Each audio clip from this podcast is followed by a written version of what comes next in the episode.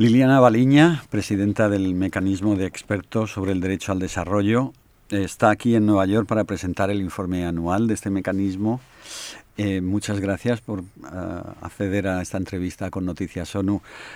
Antes que nada, y para que nuestra audiencia sepa situarse, ¿puede explicar qué es el derecho al desarrollo y qué entendemos por desarrollo? Sí, por supuesto. Muchas gracias por la, por la invitación.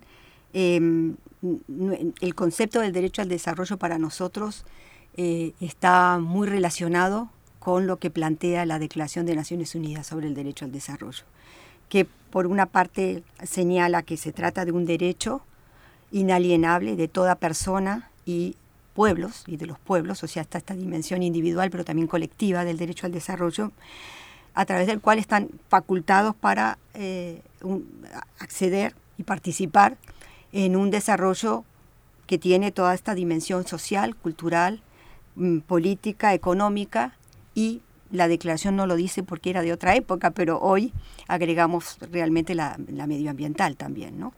Y la idea es que puedan, a partir de esta participación, eh, acceder a, a, la plenitud de los derechos humanos y las libertades fundamentales, a contribuir al desarrollo y también a participar de sus beneficios. ¿no?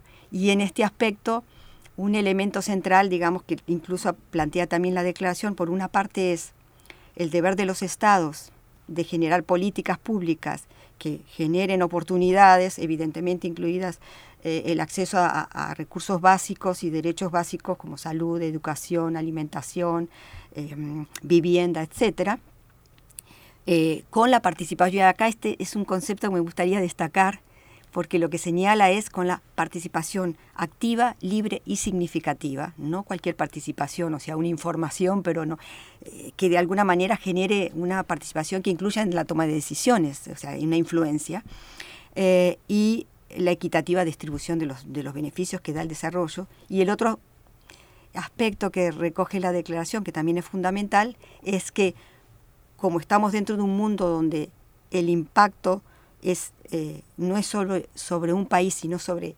globalmente cuando hay dificultades para acceder al desarrollo, estamos hablando de la necesidad de la solidaridad y de la cooperación internacional para eh, llegar a estos objetivos. Mm.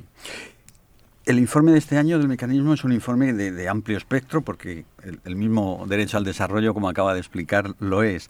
Pero dígame dos o tres aspectos más destacados de, este año del informe. En este informe lo que hicimos fue tratar de reflejar áreas eh, importantes para la realización del derecho al desarrollo como la desigualdad, eh, la protección social y el derecho al desarrollo, el derecho al desarrollo y el derecho internacional de las inversiones, y el deber de cooperar y los actores no estatales, es decir, aquellos actores como por ejemplo también este sector privado, etcétera, cómo contribuyen al derecho al desarrollo. Ha hablado usted de la desigualdad, que es un problema que yo creo que en este momento es un, grave problema en el mundo. ¿Cómo abordan ustedes? ¿Cómo el desarrollo puede contribuir a limar o a erradicar esa desigualdad?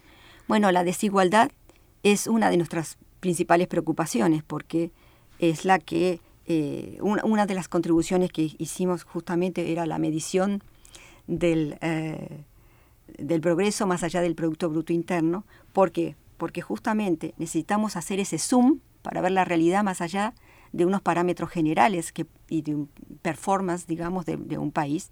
Y necesitamos mirar la situación de las personas, de las comunidades y el acceso concreto a sus derechos básicos y a poder eh, participar y, beneficiarse de los, del desarrollo.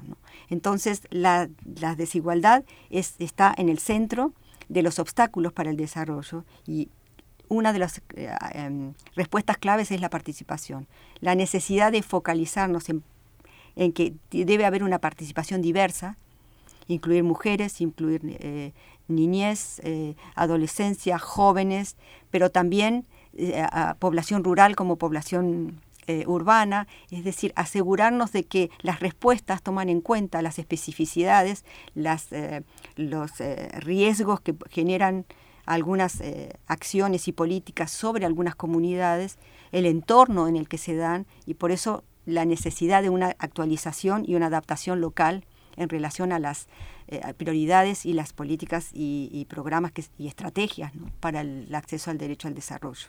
Esa participación, entiendo que es una participación de la sociedad civil, ¿A quién se le pide esa participación? ¿Se le pide al, Poder Legislativo, a, las empresas? Creo que ahí el tema de la educación es fundamental, porque es una educación a nivel de ciudadano y de persona para poder eh, ser responsable y, buscar la participación, pero al mismo tiempo es una educación de actores políticos, actores económicos, actores sociales que deben eh, eh, contribuir a generar las condiciones para la participación de todas las personas en su diversidad y, eh, también para que esa participación sea realmente significativa, es decir, que tenga un impacto.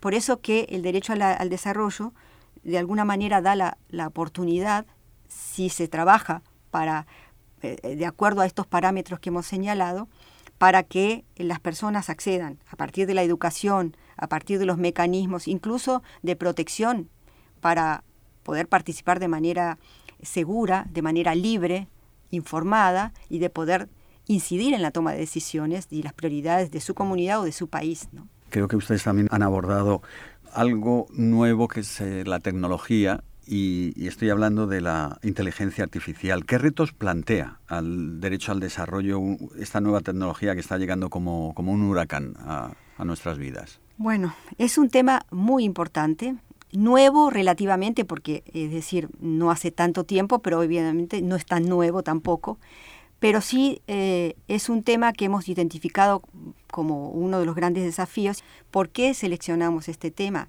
Porque efectivamente, si volvemos a la esencia del derecho al desarrollo, de la necesidad de la participación activa y significativa de las personas y los pueblos, la inteligencia artificial, por una parte, puede aportar beneficios, evidentemente, acelerar procesos, ya sea de procesos científicos, tecnológicos, eh, hasta en la salud, para dar respuestas más rápidas eh, a distintos diagnósticos, etcétera, pero al mismo tiempo genera una serie de riesgos, porque si no hay suficiente regulación y claridad, puede tener un impacto y, por ejemplo, inhibir los filtros que ya existen, por ejemplo, para evitar la discriminación para la, exclusión de grupos, es decir, puede tener un impacto incluso eh, sobre ciertos tipos de violencia. Entonces se necesita eh, construir una serie de, reglas y de, parámetros claros que permitan prevenir y también mitigar esos riesgos.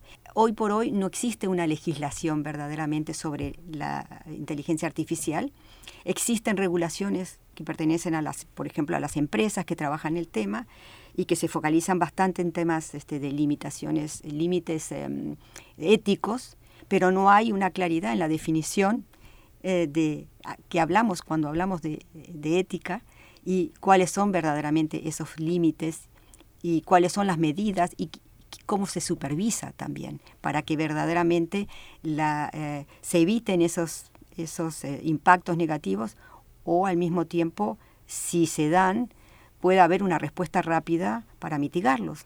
Entonces, definitivamente es un tema que, vamos a estar trabajando. No tenemos hoy todavía toda la investigación profunda, porque es uno, de los temas nuevos que vamos a abordar en nuestra agenda de trabajo, pero sí identificamos desde ya que eh, el derecho al desarrollo puede, por una parte, beneficiarse, por supuesto, de los avances de la inteligencia artificial, pero requiere urgentemente también de trabajar sobre los riesgos y los posibles impactos eh, perversos, digamos, sobre las personas, sobre la exclusión en la participación y, también en, la visibilidad que deben tener las distintas eh, comunidades, la diversidad que tenemos como sociedades, ¿no?